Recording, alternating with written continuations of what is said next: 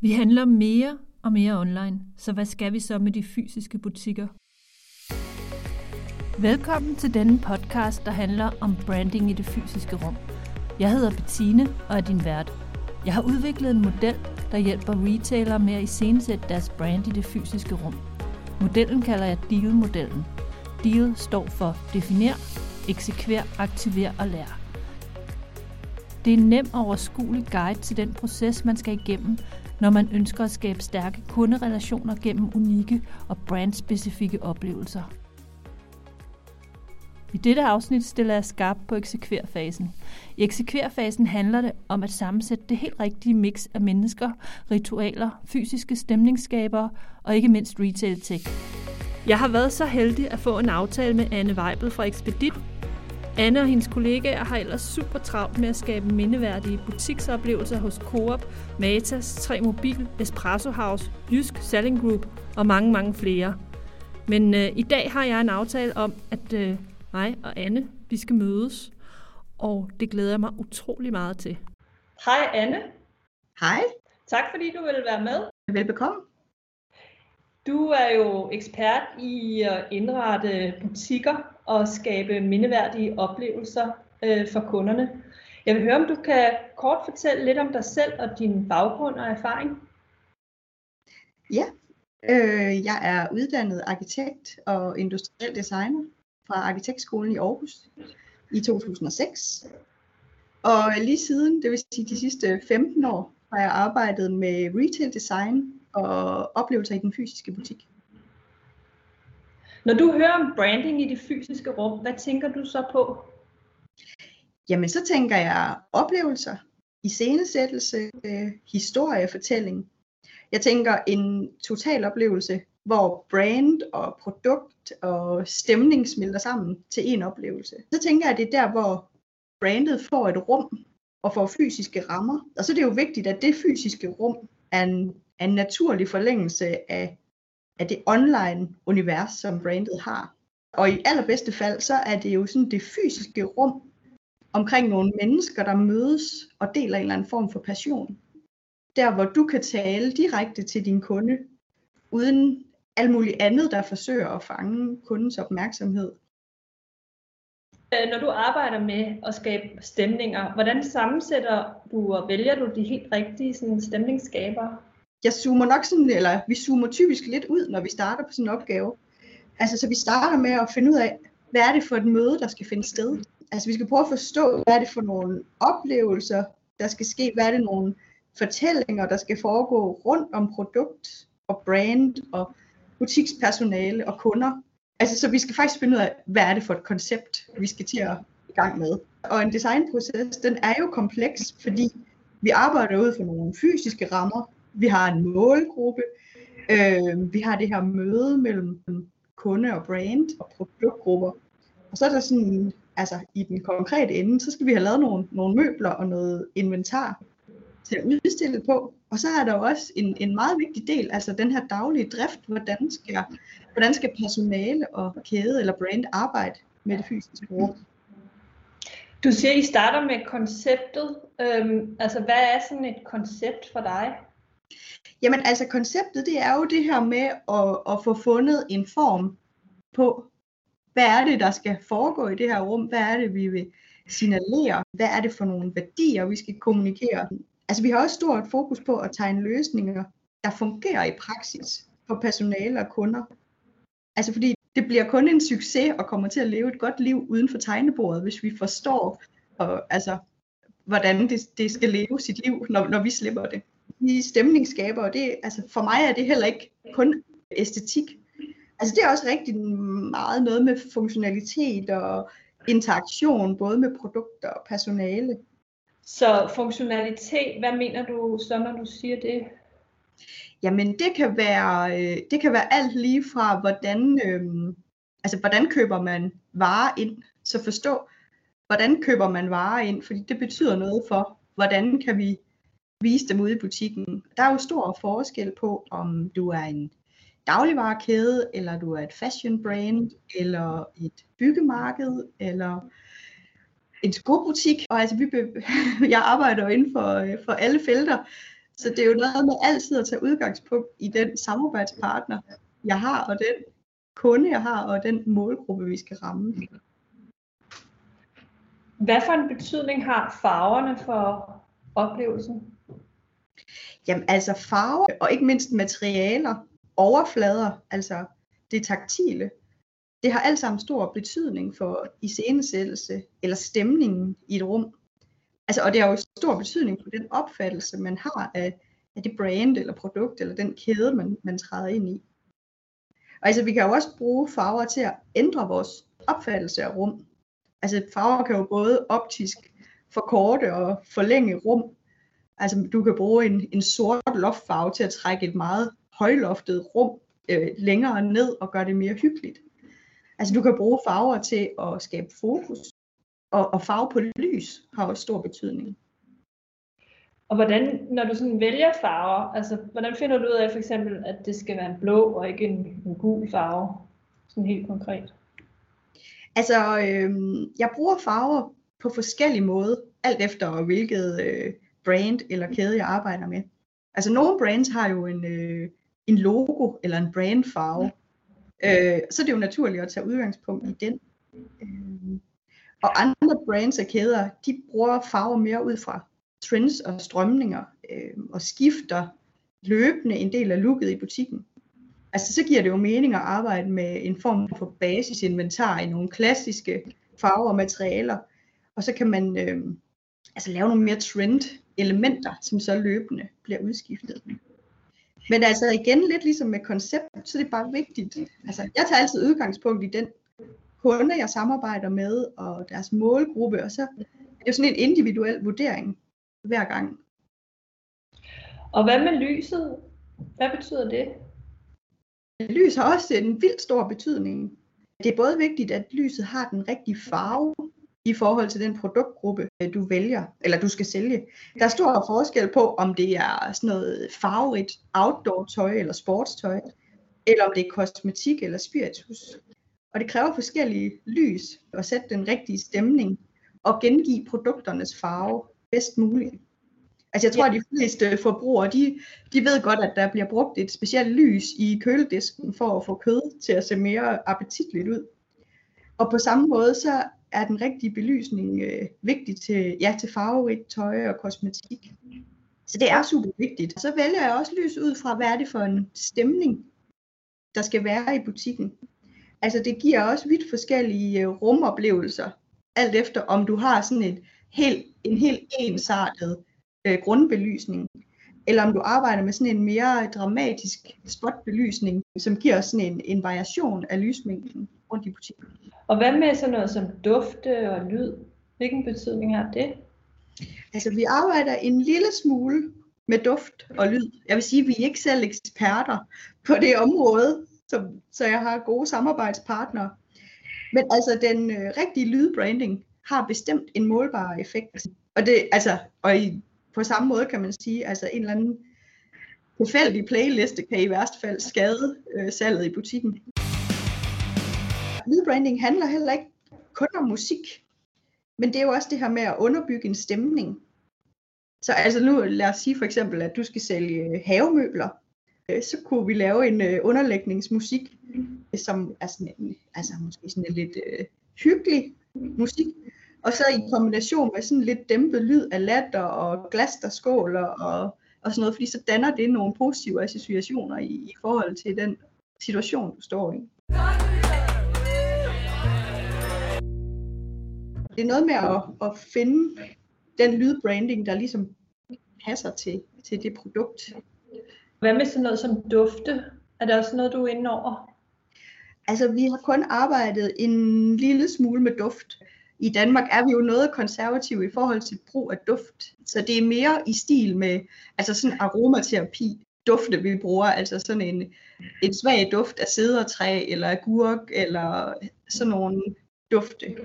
Et, et godt eksempel på, hvad, hvad duft kan gøre, er jo det her skræmme eksempel fra, fra Starbucks, som på et tidspunkt fandt ud af, at øh, de kunne sælge meget mere kaffe, hvis baristaerne de ikke skulle stå og kværne bønner og lave hele den her proces. Så fik de nogle øh, super øh, high-tech maskiner, der kunne det hele, og stadigvæk kunne servere en super kop kaffe.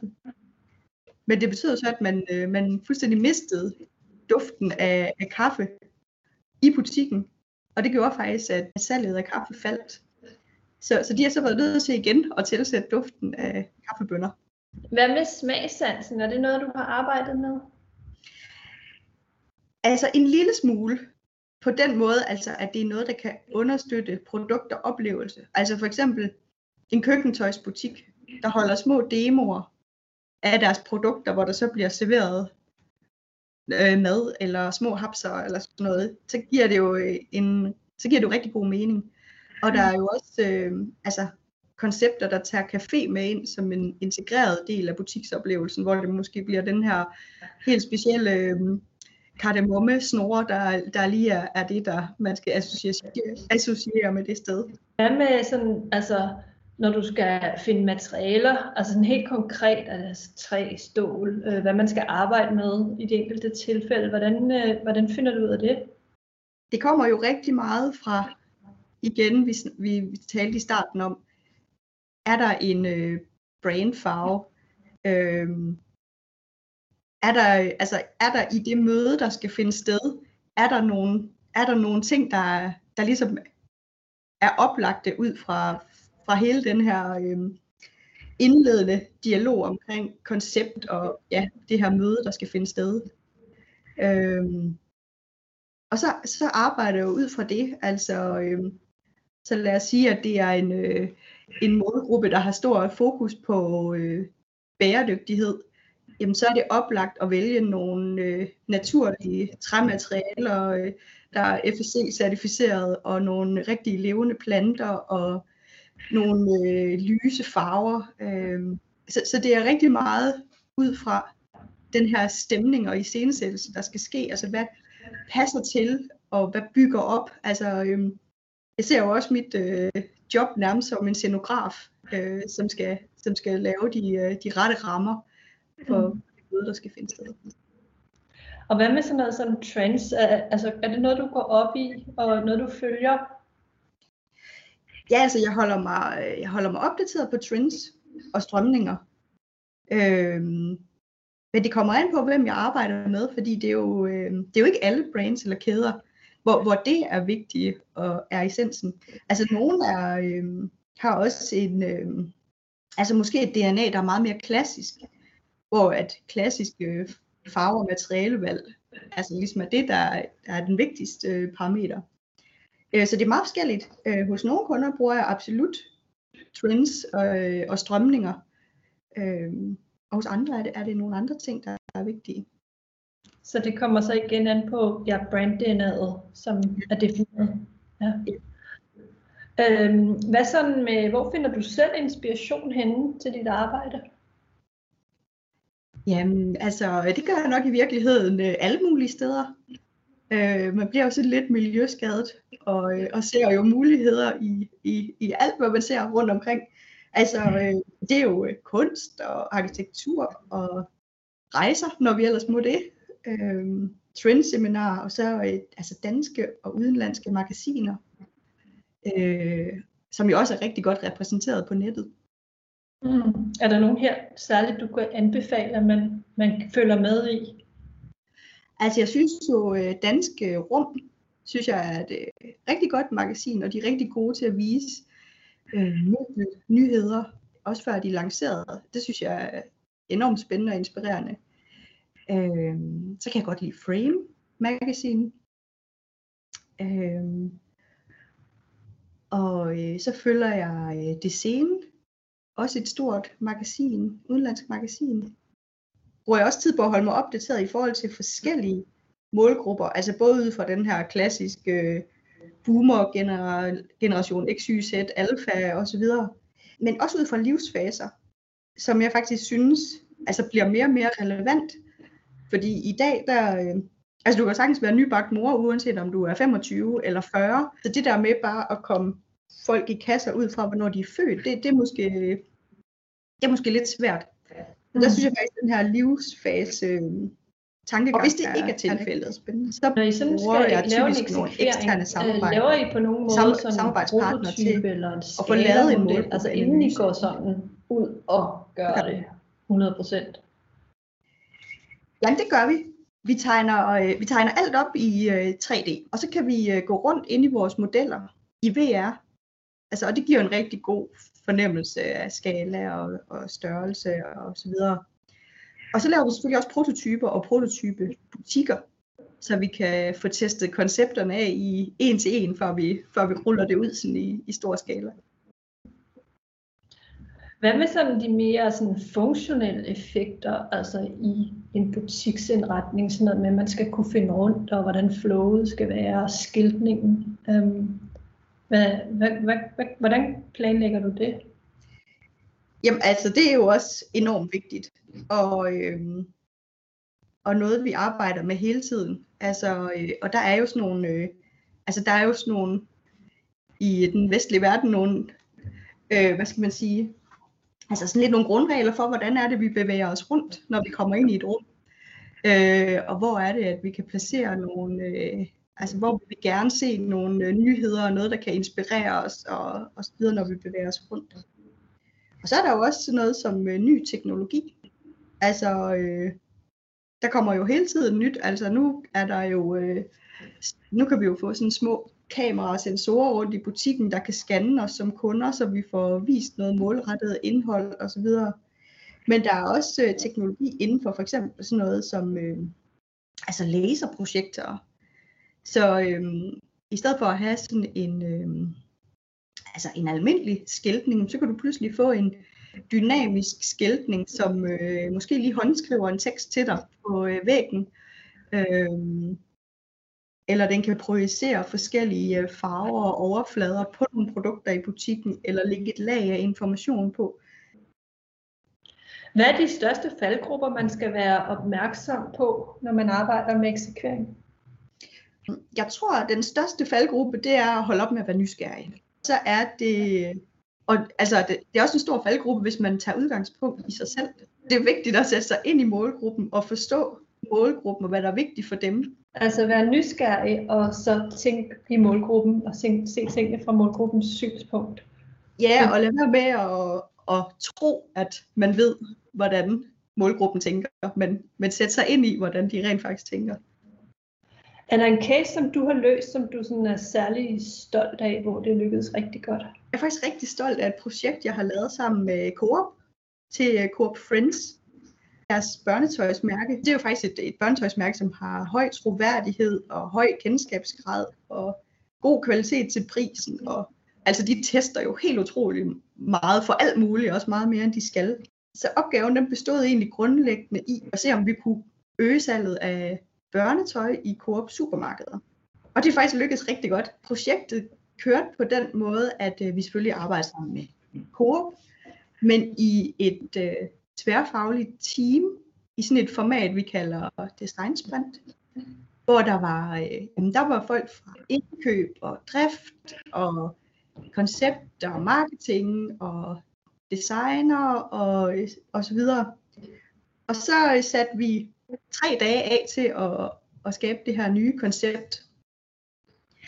Og det, øh, altså det er bare lykkedes virkelig godt. Og faktisk på dag tre, der havde vi allerede tegnet nogle skitser af, hvordan det her øh, koncept skulle se ud. Øh, altså jeg vil sige, det der står derude i dag, det er, øh, det er måske 95 procent det, vi tegnede på dag 3. Og grunden til, at det lykkedes så godt, det er netop tværfaglige samarbejde. Fordi med det, altså allerede i brainstorm-fasen kan man sige ja og nej til, til nogle ting, om de vil lykkes, fordi man også har driftpersonale med, der ved, hvordan man rent faktisk arbejder med inventaret ude i butikken. Hvor mange mennesker var der med på sådan en design sprint? Jamen vi har jo været, vi har nok været omkring, jeg tror vi har været en 15-16 mennesker. Og, og hvorfor tror du, det blev sådan en stor succes? Altså, hvordan målte de på succesen? Rent kommercielt har det været en succes. Altså, det er lykkedes os at, at øge salget. Når jeg har været rundt og snakket med butikspersonalet, er de enormt glade for at arbejde med det. Kunderne tager enormt godt imod det. og øh, så er det også bare blevet skide flot. Det her design sprint, som I lavede, øhm, er det sådan et fast format, I kører med, eller kan du sådan sige et par ord om, om hvad det sådan går ud på? Allerførste gang, jeg var med i et design sprint, det var, øh, det var til det her projekt over ved Coop, hvor øh, Coop faciliterede sprintet. Og vi blev simpelthen så inspireret af den måde at arbejde på, og det output, der kunne komme af det, at vi har faktisk lavet det i et lidt tilrettet format, altså til os selv, altså så det er meget myndet mod, mod retail. Og det er, altså det er ikke noget, det er ikke noget hverken øh, Coop eller vi har opfundet, altså det er sådan en, et kendt format, som mange tech-virksomheder har brugt til at udvikle apps osv., hvor man på meget, meget kort tid når frem til en form for prototype, som man så kan teste af i virkeligheden. Og det det gør, det er, at øh, det er, en, det er sådan en serie af meget stramt styrede øvelser, man skal igennem. Og det er man på tid. Så bruger man ikke tid på at brainstorme sammen, men man viser alle idéer, og så stemmer man. Så det vil sige, at alle har, har lige meget, øh, altså alle stemmer har lige meget værdi, og man bruger ikke tid på at sidde og prøve at overbevise hinanden og så er det ligesom sådan, øh, altså alle øvelserne er jo sådan en, en trakt, som idéerne skal igennem. Og så har man et panel inden af beslutningstagere, og de har ligesom de ultimative stemmer. Det er typisk, øh, altså det kan være marketingchef, eller direktører, eller altså alt efter, hvad det er for en virksomhed. Og så viser man øh, ligesom nogle heatmaps over, hvor ligger alle deltagerne, hvor mener vi beslutningerne skal være. Vi har selvfølgelig noget tid til at præsentere øh, idéerne, og så øh, kommer de her beslutningstager ind hver eftermiddag og, og udpeger, hvad vi skal arbejde videre med til næste dag. Når du sådan tænker på branding i det fysiske rum, er der ellers nogen, du synes gør det særlig godt? En case, som jeg tit trækker frem, når jeg bliver spurgt om det, øh, og det er fordi, den er bare stadigvæk mega god, selvom den har nogle år på banen, det er øh, kanadiske Lululemon, som øh, i bund og grund, så er deres produkt, det er yogatøj. Men, øh, men i den måde, øh, de har opbygget deres univers på, der er, altså det primære fokus, det er ikke længere på at sælge yogatøj. Altså de har opbygget sådan et øh, altså totalt univers omkring det at dyrke yoga. Så der er yogastudier, der er øh, café, hvor du kan komme ind og få din helt rigtige hels øh, lækre morgenjuice. Altså så du er meget mere et medlem af Lululemon, end du er kunde og køber et produkt. Og det tror jeg helt vildt meget på i fremtiden. Altså det her med at skabe nogle universer, som vi har lyst til at være en del af. Hvad tænker du, fremtiden byder på? Jeg tænker, at lige nu er vi jo stadigvæk i det, vi kan kalde oplevelsesøkonomi. Lidt om, opbremset af covid-19 selvfølgelig, men, men som jo så nu igen tager fart. Ikke? Og fremtidsforskere og trendeksperter, de mener jo, at, at efter det, der kommer transformationsøkonomien, som betyder, at, at vi vil have den der permanente positive ændring af vores liv. Altså vi vil ikke nøjes med at gå og glæde os til sommerferie en gang af året. Vi vil simpelthen have det optimale ud af vores liv hver eneste dag. Og altså, jeg synes egentlig allerede lidt, man kan se nogle strømninger med, at det, det, at det sker allerede nu ikke? her øh, under covid-19. Altså folk har jo skiftet bolig og skiftet job, og Altså jeg tror virkelig, at den der opbremsning har gjort, at, at, at vi, har, vi har overvejet, hvad, hvad vi gerne vil med vores liv. Brands og kæder, de skal på en eller anden måde formå at understøtte det. Altså jeg synes, Lululemon er et godt eksempel på, hvordan man kan gøre det. Og så tænker jeg også, at altså, vi lever i sådan et højhastighedssamfund, hvor vi får vildt meget information, og vi skal træffe helt vildt mange beslutninger hver dag. Så hvis man kan hjælpe sine kunder med at træffe nogle nemme beslutninger. Altså hvis man som brand eller kæde kan selektere og kuratere lidt for sine kunder, så tror jeg faktisk, at vi som forbrugere vil være rigtig glade for det. Tusind tak, fordi du vil være med, Anne. Jeg vil bekomme.